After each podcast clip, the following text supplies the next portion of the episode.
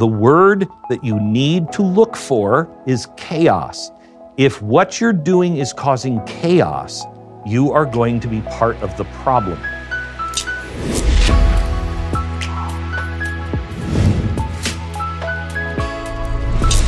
So here we are on the Ben Shapiro Show Sunday special with Glenn Beck, and we're going to get into his new book, Addicted to Outrage, in just one second. But first, let's talk about your data security. Whether you're in a cafe or a hotel, we often rely on public Wi Fi to use the internet on the go. But something as simple as paying your bills online from a Starbucks could leave your data exposed. A hacker can easily intercept your information, steal passwords, credit cards, personal details. It's not just hackers, government agencies like the NSA monitor the entire internet, maybe scooping up your activity. So, what can you do to defend yourself? The software I use to protect my online activity from spies and data thieves is called ExpressVPN. ExpressVPN has easy to use apps that run seamlessly in the background of my computer, phone, and tablet. ExpressVPN secures and anonymizes my internet browsing by encrypting my data, hiding my public IP address. Using ExpressVPN, I can safely surf on public Wi Fi without being snooped on or having my personal data stolen. For best protection, I recommend using ExpressVPN every time you go online. ExpressVPN costs less than seven bucks a month, comes with a 30-day money-back guarantee. To take back your internet privacy today and find out how you can get three months for free, go to expressvpn.com slash Ben. That's E-X-P-R-E-S-S-V-P-N.com slash Ben for three months free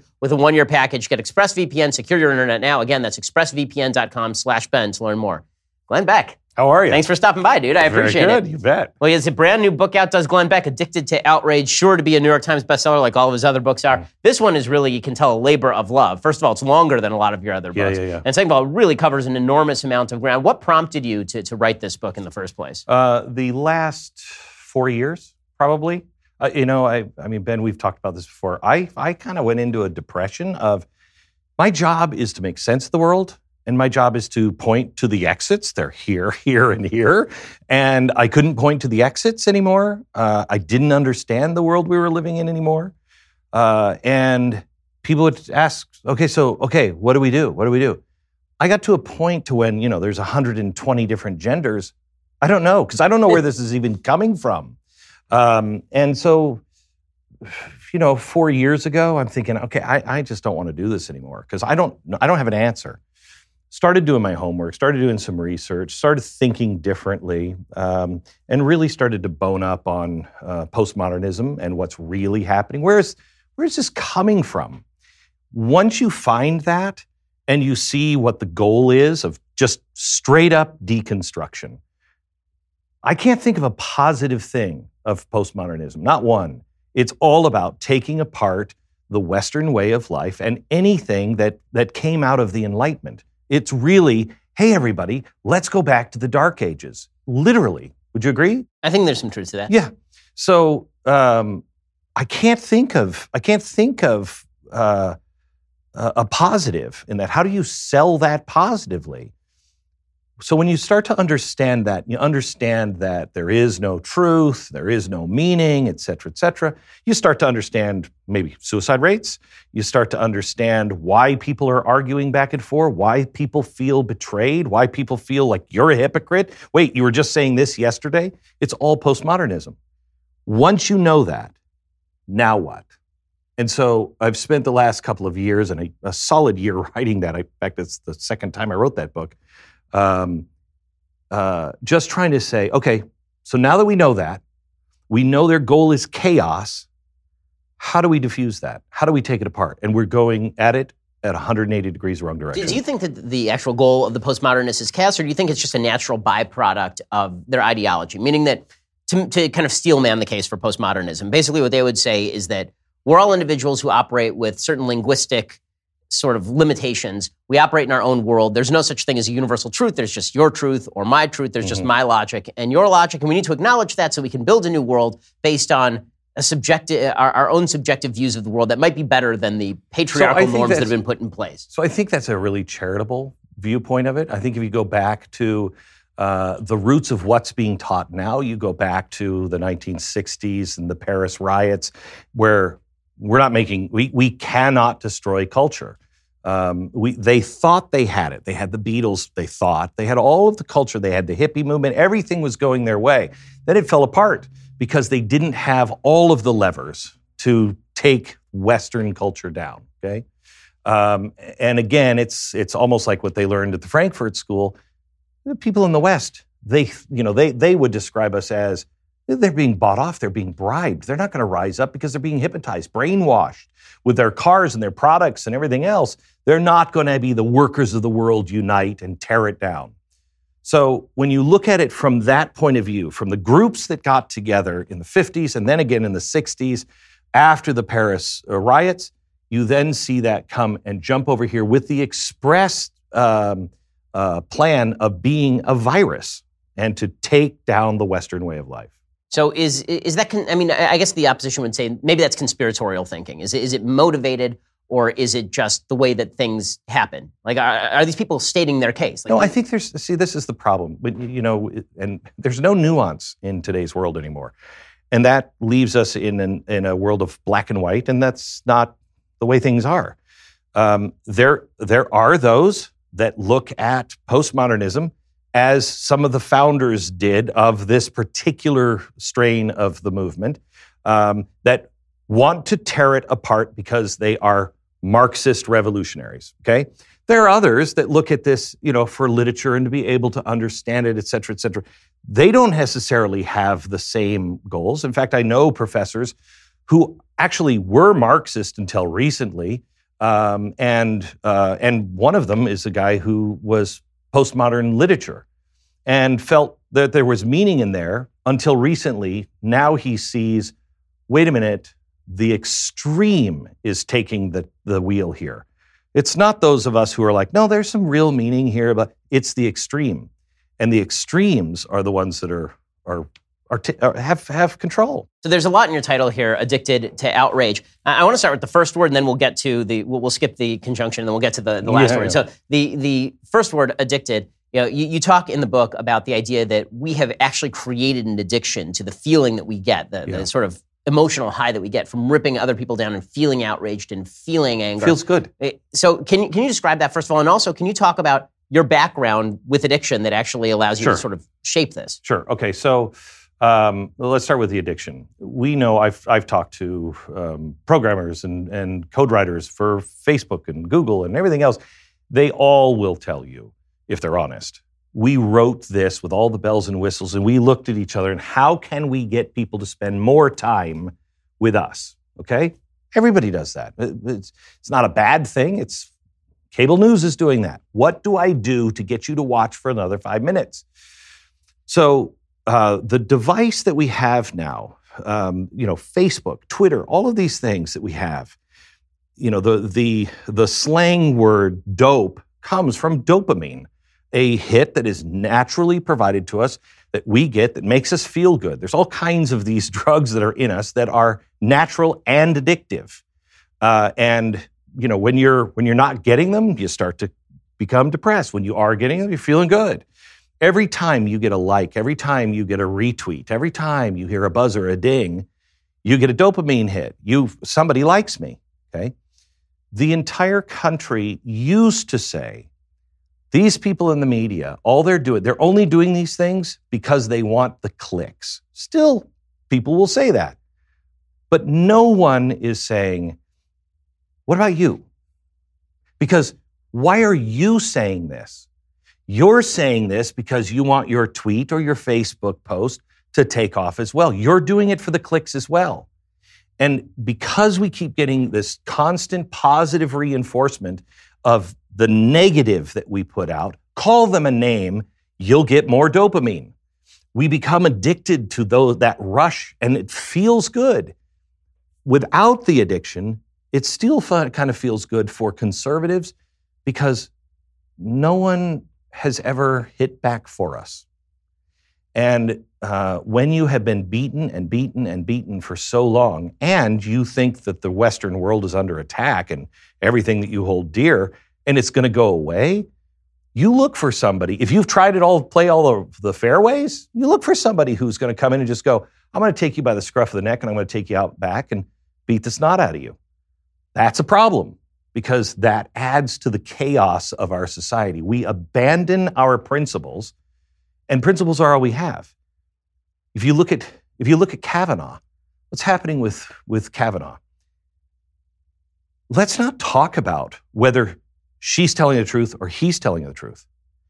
let's step back a bit and look at that and say, look, people on the right are calling her names, people on the left are calling him names. We're not going to get anywhere. And all that's doing is reinforcing to each side, we're right and they're the enemy. And the more you get aggravated and outraged by it, the harder you dig in because you're too vested in that now. I'm going to believe her till the end of time. I'm going to believe him till the end of time. Meanwhile, we miss the principle. You know better than most. Look, there's there's criminal law, there's civil law, and then those things are based on our society. What do we want as people that we think is fair? What, what, do we, what do we really believe is justice? We've had a criminal court system that hasn't been just for a long time. Back and forth, you know, it's got its problems. Still, I think it's one of the best in the world, but it has its problems. No one, no one, if you take politics out, if you take the Supreme Court justice or the Democratic charges, take that all out. And I come to you and say, Ben, how do you feel about living in a country where someone could make an accusation, not know the facts, have zero evidence? It's 37 years later. Um, the, the people that she did tell, the one tells a slightly different story. And at the critical point in your career, at the, the 11th hour, someone can make a charge and call you a rapist. And we have to decide now whether you're a rapist, whether you can have a job, whether you're going to be in society or not, just based on do we like her or you better? Which one's going to perform better on TV? What do you think? Is that a fair society? Is Yeah, that a just terrible. society? Yeah. Horrible. Why aren't we talking about that? That's that's we are we are arguing over these little things while the big principles are just crumbling. Nobody wants to live in that society.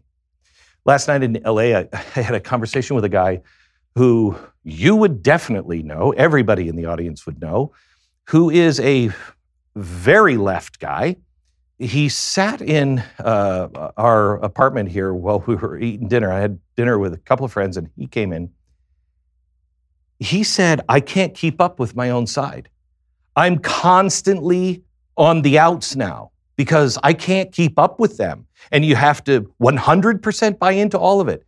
This is dangerous. This is dangerous. When you have people who are prominent on the left saying, I think I need to say something, that tells you the, the, the absolute crazies are in control. And the average person doesn't want any part of it. So, as I was asking before, so your own addiction and your, your background in the past, some people may not have heard that story. And I think it Oh. does lend some color to you're talking about, you know, the, Yeah. the dopamine hits and the addiction that, that we're all experiencing. So, you know, I, my mom died when I was really young and uh, just kind of took my life and turned it around. And um, I had been working in radio when I was 13. Uh, and so I had this really bad toxic mixture of kind of being like you, but you conquered this apparently. Um, I became a monster because everybody was like, oh my gosh, look how great he's going to be. Imagine when he's 30. You know, you heard all that. I became, I bought it and I became a, a monster. Uh, and, um, and I hated myself. And uh, I started drinking and, and smoking pot every day, 15 years old, every day until I was 30. Um, and 30 years old, my life completely falls apart. I, it was my 30th birthday. And I remember looking at the alarm clock and it was about to turn midnight. And it was the day of those old digital clocks where the numbers kind of floated almost, you know? And uh, I saw it turn midnight. And I said to myself, Your life is about to change. And I didn't know how yet. Um, but I, it took me three years to finally admit that I was an alcoholic because I was a very high functioning alcoholic. Most people didn't even know. I was plowed all the time. And, um, and so that, that's not what an alcoholic is. An alcoholic is somebody who's lost all their money and, and they're, you know, a wino in the streets. That's not what an alcoholic is. But I, and every day I would get up and I'd look at myself in the mirror and I would say, You're pathetic. You said this time yesterday that you wouldn't drink today. And what did you do? I know, I know. I go, not today, not today. Sometime in the day, I found a very reasonable excuse to start drinking and doing drugs. So I did. Next day, say the same thing in the mirror. It got so bad that I couldn't look at myself in the mirror anymore. Every time I would go into the bathroom, any place, if there was a mirror, I either didn't use the sink or I opened the mirror so I couldn't see myself. Um, my daughter came down. My two daughters had breakfast with me, and I was having blackouts. Um, and, you know, it's not, you know, in the movies, they make that funny and charming. Oh, did we do that? No, it's not funny and charming. You know, your, your body is on autopilot and shut everything else down or it's going to die. You know what I mean? Uh, and so I was having blackouts, which will freak you out. And um, my kids came down for breakfast one morning and they were sitting there and they said, Dad, tell us the story of Inky, Blinky, and Stinky again. And that was a story of three little mice that go to the island of cheese that I just made up every night. And, um, and I realized not only could I not remember the story, I don't remember even putting them to bed. I don't remember being with them at all. And I sat there in such shame. And I thought, what are you doing? And um, I lied to my kids and I said, I remember the story, but do you remember the story? And uh, as I fought back the tears over breakfast as they were telling me the story, all I'm thinking is, you got to stop. And so I, um, I went to AA, and I was in the basement of this church in Connecticut. I lived in a nice neighborhood, and none of the people looked like alcoholics.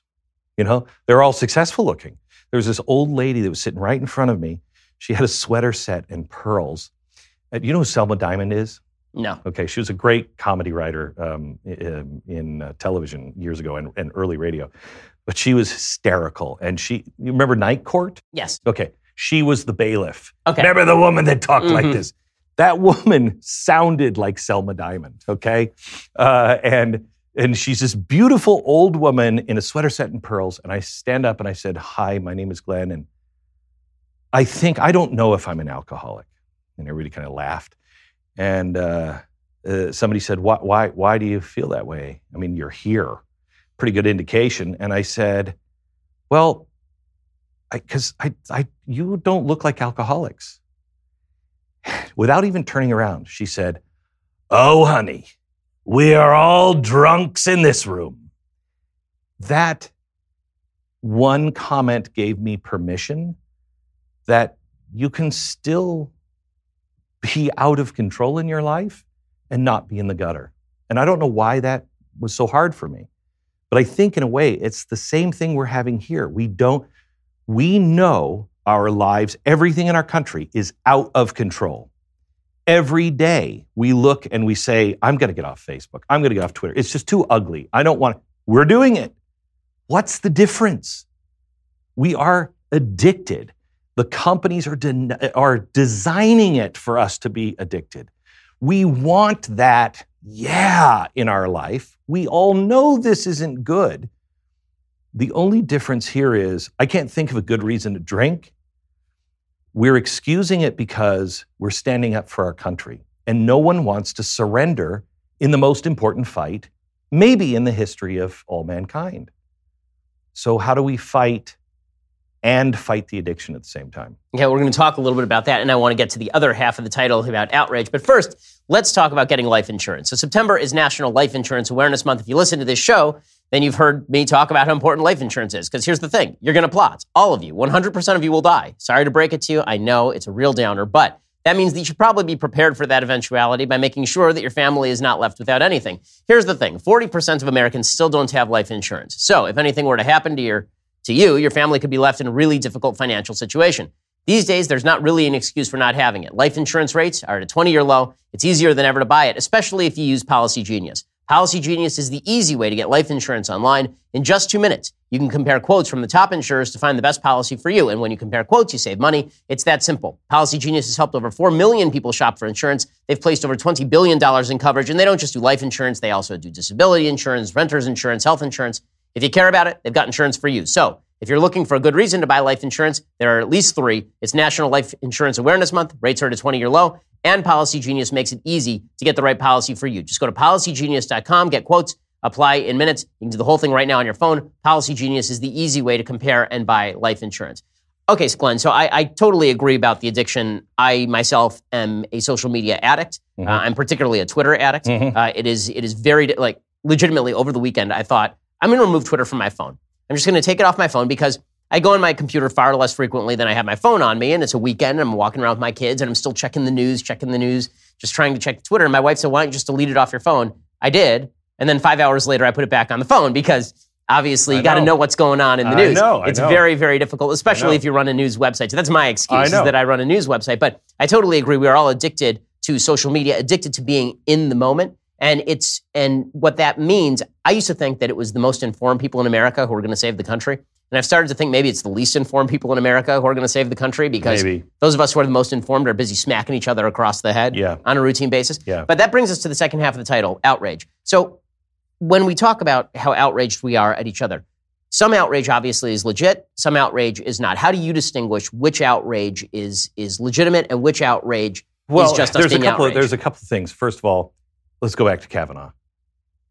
Do you really think that that the Democrats believe the woman who was was uh, saying this about Kavanaugh? Because if you did, why'd you hold on to it for weeks? Why why'd you do it at the eleventh hour? Why didn't you why didn't you insist the FBI was involved right away? What you know, if it was about her, not the process, you would have handled it differently. Um, there are so many things that people are absolutely outraged about. I the one I quote in the book is uh, the uh, the border. Ben, you know me. I was at the border Yep. when Obama was putting those people into the cages, taking the children. My thing was they're not only taking away from their families, they're separating the children. So a group of children come, they're brothers and sisters. Well, you're 10, you're seven, you go in that cage, and you're in this building. Oh my gosh, can you imagine being a seven year old girl and separated from your brother in another country? How horrible. The Homeland Secure, the, the, the, um, the, the Border Patrol agents were coming to me and saying, Can you get the press to even listen to this? I'm telling you, this is horrible. No, I can't get the press. I can't get the press. I tried. I called everybody in the press. No one cared. your your own side killed you for it. and my own side killed me for it, you know, but courage doesn't count when you take on uh, your enemies. Courage only counts when you stand up to your friends and go, brother, come on, you're better than this. Um, so th- nobody would listen to it. Then all of a sudden they discover a picture taken from that time period and they're morally outraged. They just can't take it. Then they are like, oh, oh crap. Uh, okay, make excuse, make excuse. Oh, well, look at what's happening now. Okay, well, how about the separation of the kids? How about that one? Is anyone talking to you about how they're taking brothers and sisters and still separating them and the trauma that that might cause? No, they don't care. They have one line. They didn't care then. They only care right now because it's political expediency. On top of that, what's the answer? What's the answer? The answer is you must stop the chaos at the border, which means you have to go to the countries and say, we as the United States of America want to make it really clear. Every single person that comes across our border will go home, period. Do not send your kids. If you are a refugee, if there is something going on, there is a system. Go to the United States Embassy. Here are the things that we look for for refugee status. We are a nation that brings refugees in for safety. We have every intention of continuing that for real refugees. No more chaos. That's the way you fix it, but nobody's interested in fixing it. You, are people really outraged by the shooting in Parkland? Are they really outraged by it? Or are they seeing an opportunity to divide us on the uh, on the on the one subject, that and abortion, we're not changing. Okay? Half of the country, and abortion is even weaker than this. The Second Amendment is the Second Amendment to a good number of people in the country. Good number of people don't care about guns. They want to change it. It's not going anywhere. Our children are at risk. Actually, as the book points out, we're not. Mm-hmm. The lowest shootings, uh, you know, school shootings, I think in the last 30 years, it's down like, yeah, it's rapid decline. Safer when, safer um, now than it was in the 90s or the 80s in schools. So, if, but if you really cared, we would do something about it. If the parents in Parkland, I, and I just asked one of the parents this just recently, and they didn't give me an answer. I mean, no disrespect. But if I was a parent in the Parkland School District, I would have, and I didn't believe in guns, I would have been doing the thing about guns, but I also would have demanded the resignation of the sheriff. I would have demanded a change at the school board. I would have demanded changes at the school. They haven't done any of that. So, is this really about children dying or is this about politics? I, I can't have, I, I can't, I, I don't want to be a part of a society that's using things that are so. Stop using our emotions. Stop playing on our emotions. It's either real or it's not. They accused me of playing on people's emotions when I said the caliphate was coming. Look what happened. There are things that you can look at because you'll take people at their word and say, no, they really mean it. They're going to try to do this.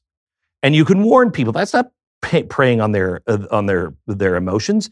That is just telling the truth and saying, I think if you look at these things, two plus two equals four. I think this is where we're headed.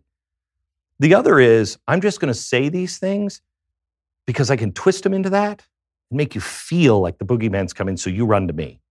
Both sides are doing it, and it's it's it's it's going to be the death of us, Ben. Do you, do you think that it's a question of the sincerity, or do you think that it's a question of people who are legitimately outraged, but for different purposes? Meaning that you know, it's easy for, for me to sit here and say, you know, if a, if a parent in Parkland really cared, they'd do something about the, the uh, Sheriff Scott Israel. Totally right. agree with that, obviously. Right. But what if there's a parent in Parkland and they think, yeah, you know, there's the Scott Israel issue and sure he's a schmuck, but I'm much more concerned that kids all over the country are yeah. really being scared. Like, uh, how, do, how do we how do we decide whether the person's outrage is legitimate or whether the person is is being manipulative?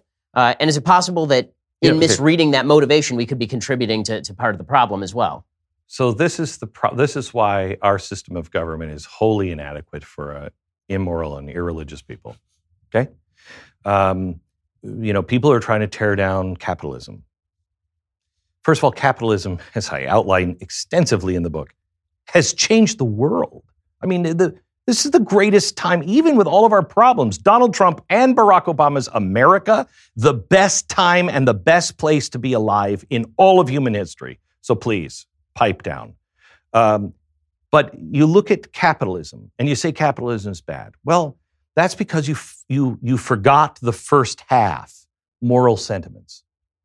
Okay? If you just read Adam Smith's Wealth of Nations, you'll understand the invisible hand, but you will not understand what an immoral population will do with that invisible hand. It will come and it will choke the life out of people.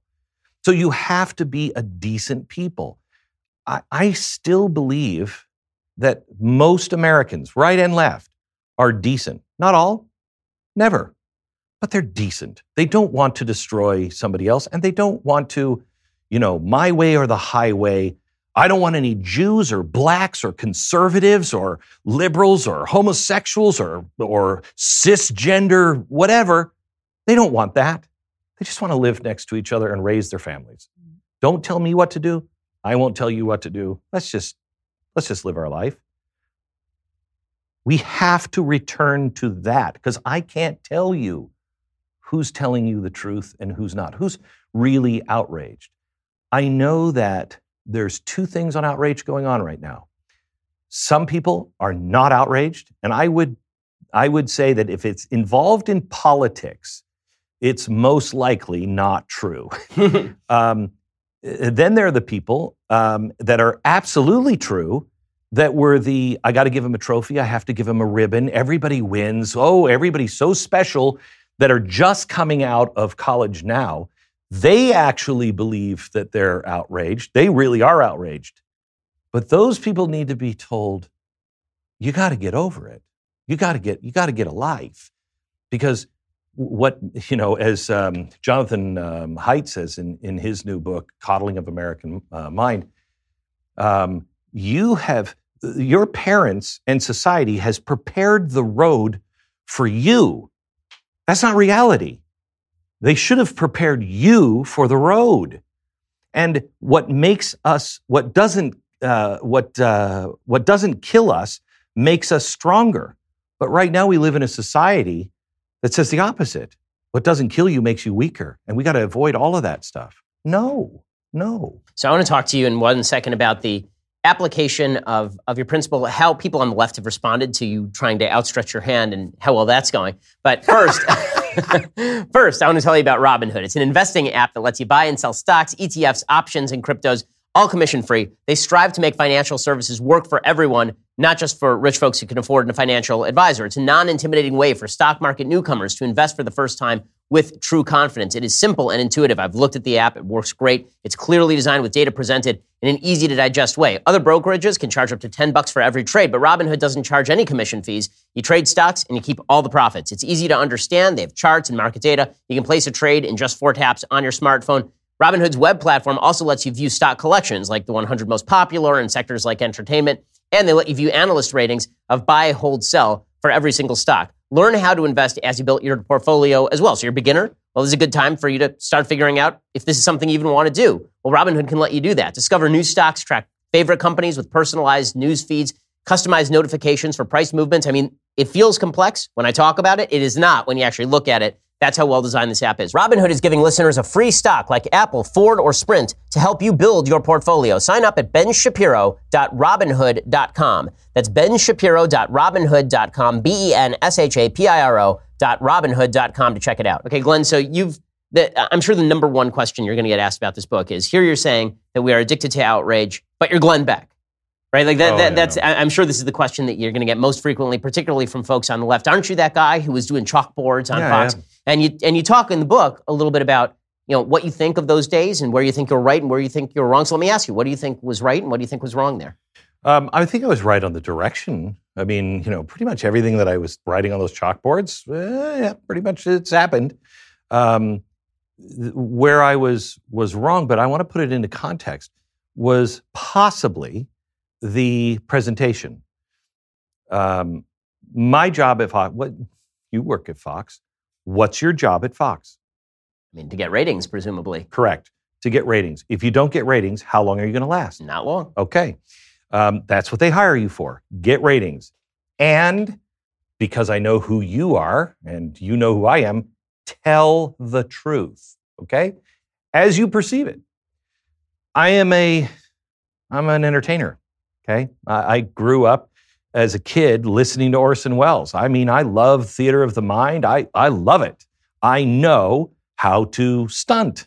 I know how I can take a, a, a, a live frog, you know, cut to tape, replace it with a plastic frog, throw it in boiling, boiling water, and it'll set the world on fire.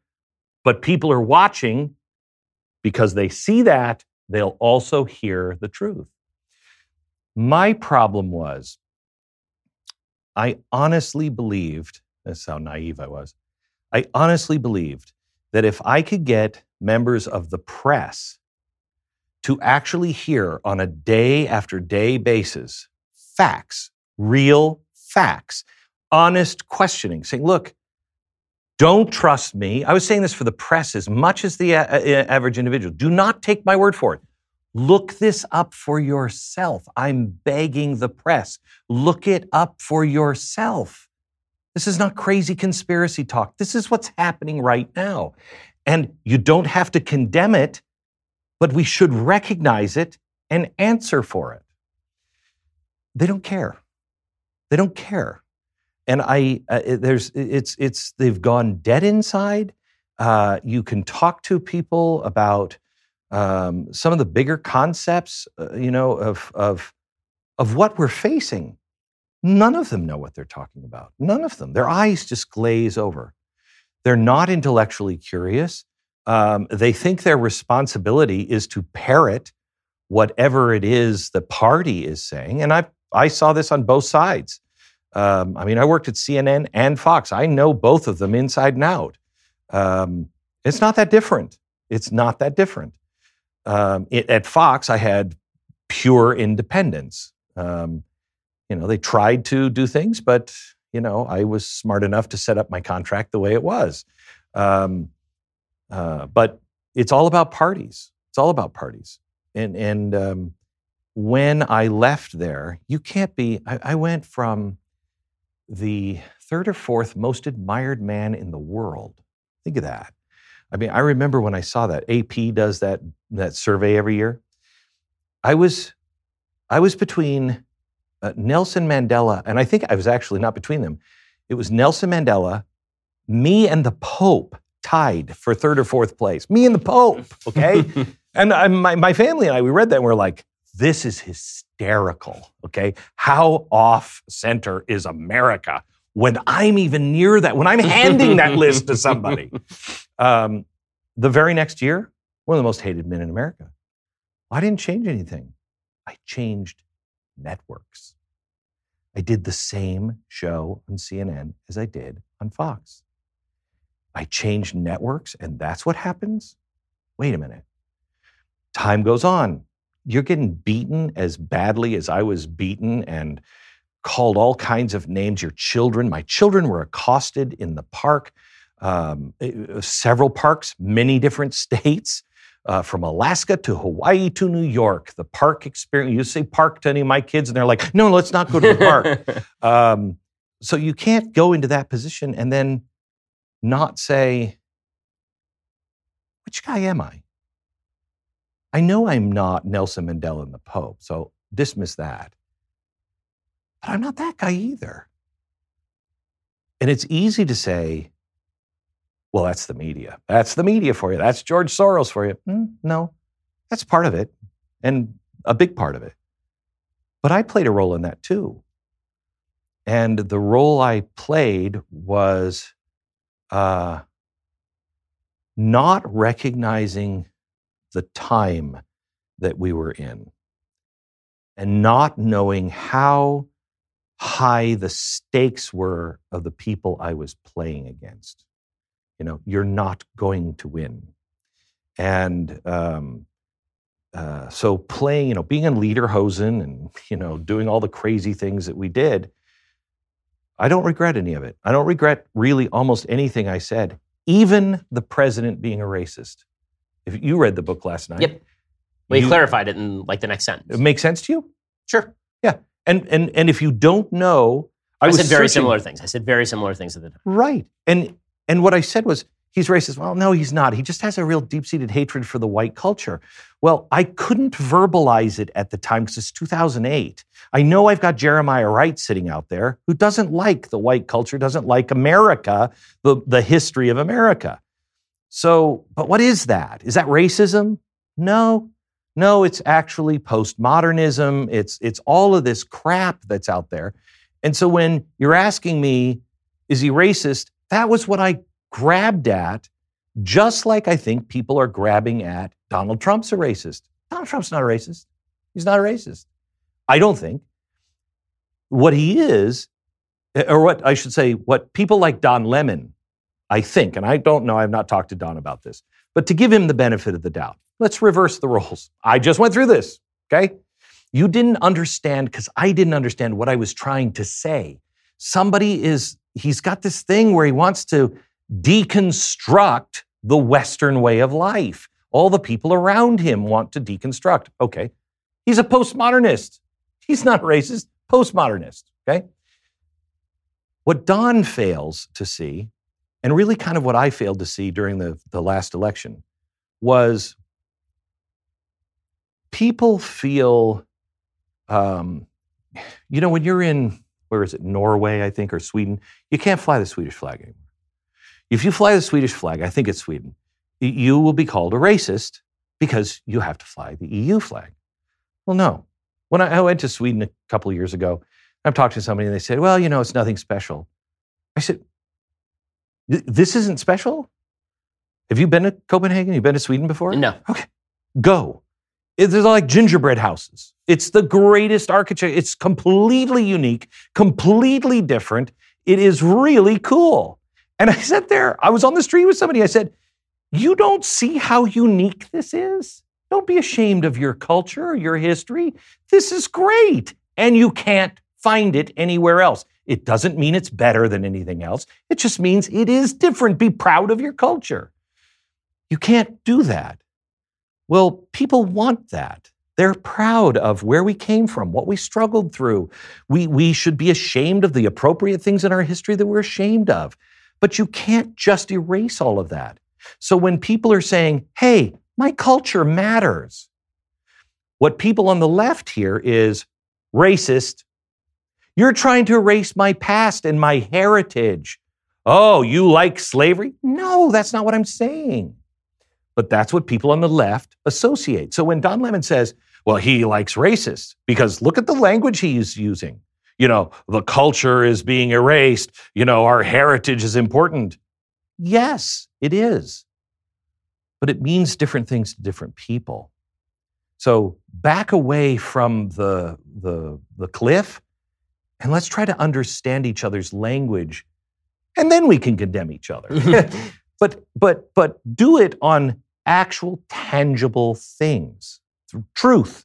So, in, in, the last few years, you've been saying a lot of things that are honest because you're a really honest guy, you're an emotionally open guy and an honest guy, and that's ticked off a lot of people on your own side. How has that been, number one? And number two, what's the response of people on the left been to the quote unquote new Glenn Beck, the kind of attempts to reach across the aisle and have discussions?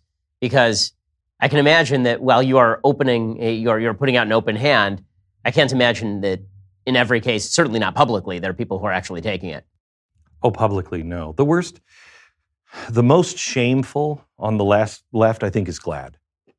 Um, I went to go see the um, the president of GLAAD and, and, her crew.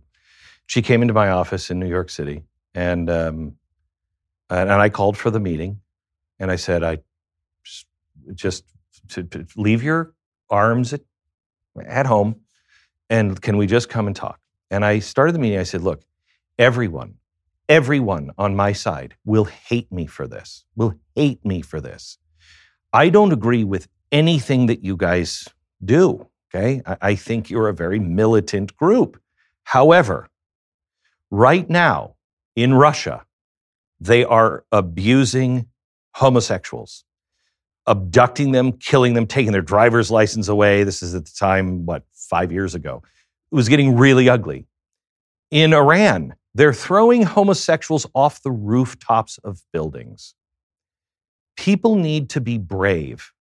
And people need to say, look, Ben, in our case, it's not that wide, but I need, I need Penn to be able to stand next to the Pope and have both of them say, look, there's a lot of huge things we disagree with, but there's a couple of principles that we do. And, and for GLAAD and Glenn Beck to stand next to each other and saying, killing homosexuals is wrong. We've just taken a big chip off the table of both sides, okay? We've lowered the temperature and we can talk. Spend an hour showing them the picture, showing them the news of all around the world where we could agree. All they wanted to talk about were, birth, were, were wedding cakes. And I got so frustrated. I just said, uh, uh, do you care about wedding cakes or saving the lives of people? They cared about wedding cakes. Um, I have decided that if you're in politics, I don't know. I can't. I, am not going to you for honest brokering. You know, somebody. I came out here to LA, and somebody very big um, uh, VC guy um, had listened to me one, at one point, and I, I went into uh, a conference. had about a thousand people there, all lefties, all high tech. And I started um, my speech. I had 20 minutes. And I said, let me just start here. Raise your hand and don't be shy. And they weren't. Raise your hand if you think you hate me. Literally 95, 98%. Okay. Everybody. And I was like, okay, well, you're not shy. Give me 20 minutes. And I never changed a principle. I used Jonathan Haidt's book of the uh, of the, uh, The the, Righteous righteous, Mind. mind. Okay, I just started to speak their language. Okay, without changing my principles, and I did the most important thing any of us can do: start with an apology or someplace where you got it wrong. Okay, I did. At the end, I think it was only my family that was raising their hands. I, I asked the same thing, and it was maybe 5%. It was an exact flip of the room in 20 minutes. And that's only because I'm, I'm trying to hear them. My mistake during the Trump uh, run up, I became so strident um, because I was certain who he was. Well, as it turns out, he is, in some degrees, who I thought he was, or worse. In some ways, he's a miracle. Okay, you know he is both sides. Um, but I was so positive that he would have nothing good, uh, and I wasn't listening to people. We we used to respect people. We don't respect them anymore, and and that is stopping us from doing what people who respect each other. Ben, I know if you walk down the hall and you start cussing people out, that's so unlike you that somebody will say, Ben, is something going on? What's going on? Right? Mhm. So America starts acting irrationally, start going in a direction they've always said they would never go. And I didn't say, What's happening? What is happening in your life? It's why the media is still missing the Trump voter. They're unwilling to ask, so, so what is it? And listen and accept the answer. May not be the answer you're looking for, but it is the answer. Live in the world you, you actually live in, or live in some fantasy world. But I choose to live in the world that's actually existing. Listen to people. So you talk a lot about in the book outrage and the culture of outrage, but then you talk about you know the serious problems that outrage is preventing us from discussing. And I'm going to ask you about those important questions. But first, let's talk about jeans.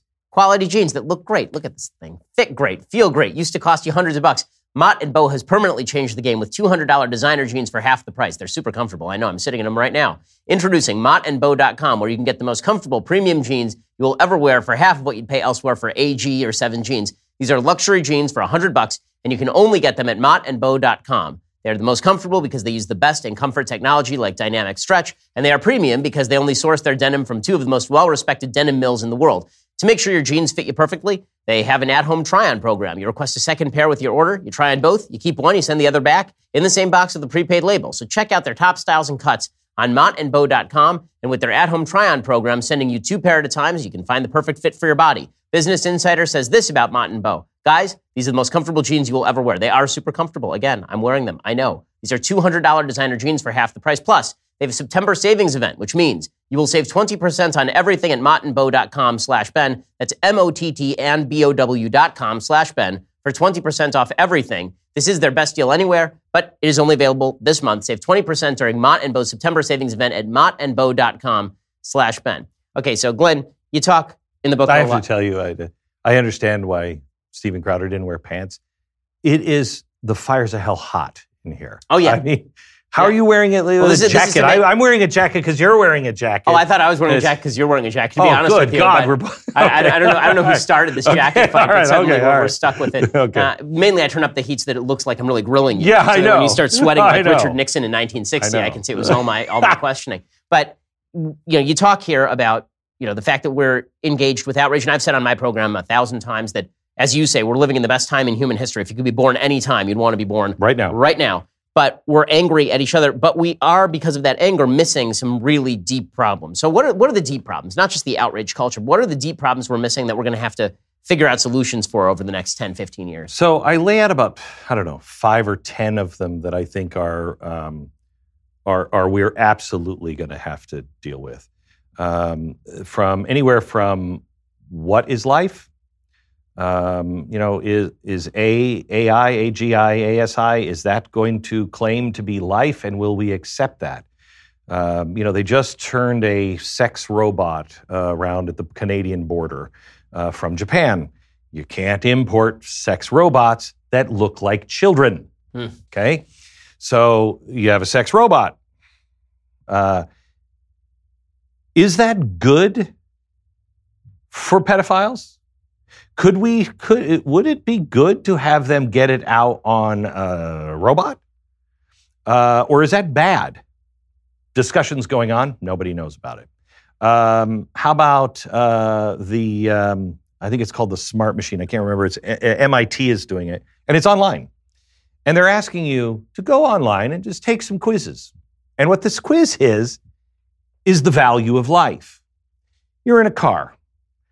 It's an auto drive.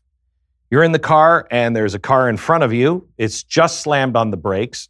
If you swerve this way, you're going to hit a nun and two kids. Uh, if you swerve this way, you're going to go into the uh, you're going to go into the the other sidewalk and you're going to hit a whole bunch of kids and puppy dogs.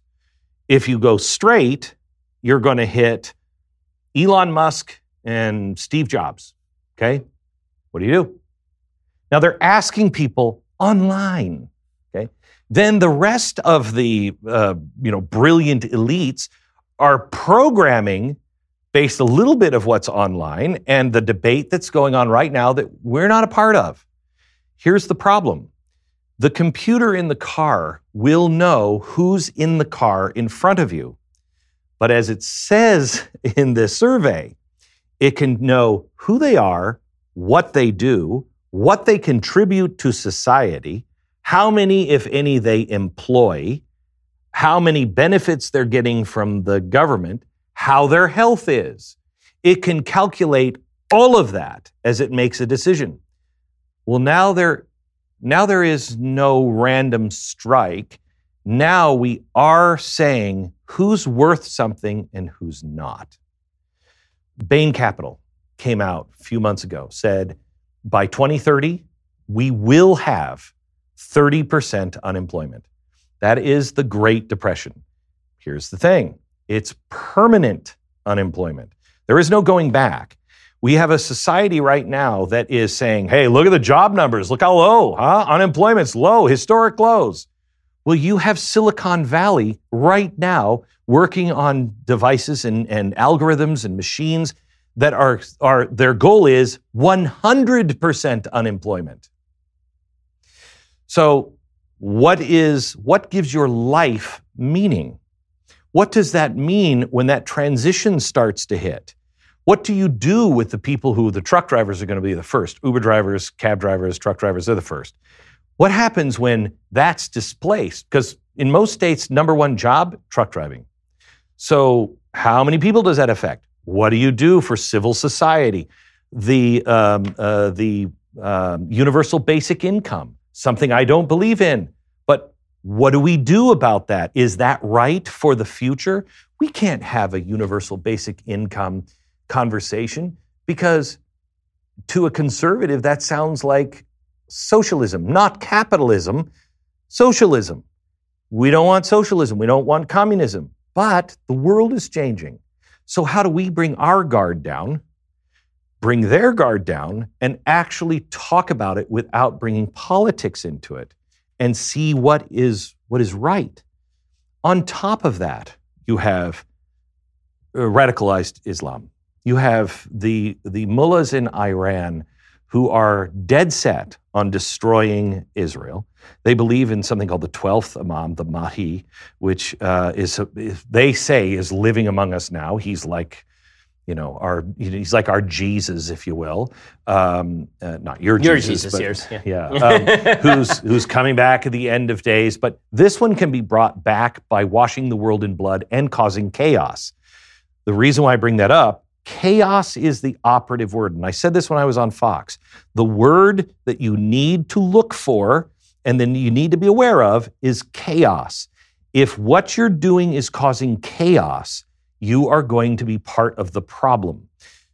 They're looking for chaos. Guy named um, uh, Alexander Dugin in Russia. Only one reporter in the Washington Post is on this guy. Nobody is on this guy he has started something called the World National Conservative Movement. This is a this is a fascistic movement based on what he calls the fourth political theory. The symbol of his fourth political theory is the ancient symbol of chaos. He believes literally we have to go through Armageddon to be able to reset the world. Then you have the, the Marxists, revolutionaries here that want to reset the world, to reset the West, and then start all over again. We're being pulled by all these forces of chaos, and nobody's recognizing it. We're arguing on the smallest little things that don't matter. Wedding cakes. Shut up about wedding cakes.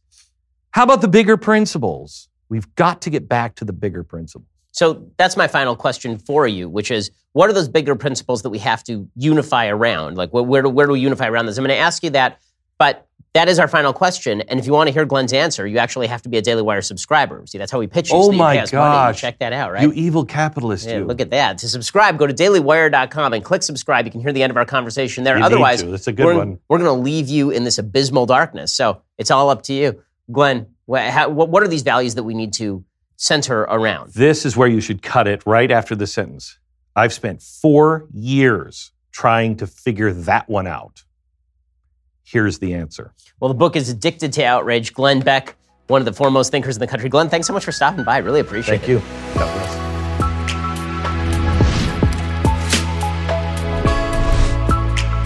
Ben Shapiro Show Sunday special is produced by Jonathan Hay, executive producer Jeremy Boring, associate producers Mathis Glover and Austin Stevens, edited by Alex Zingaro. Audio is mixed by Mike Coromina. Hair and makeup is by Jesua Alvera, and title graphics by Cynthia Angulo. The Ben Shapiro Show Sunday special is a Daily Wire Forward Publishing production. Copyright Forward Publishing 2018.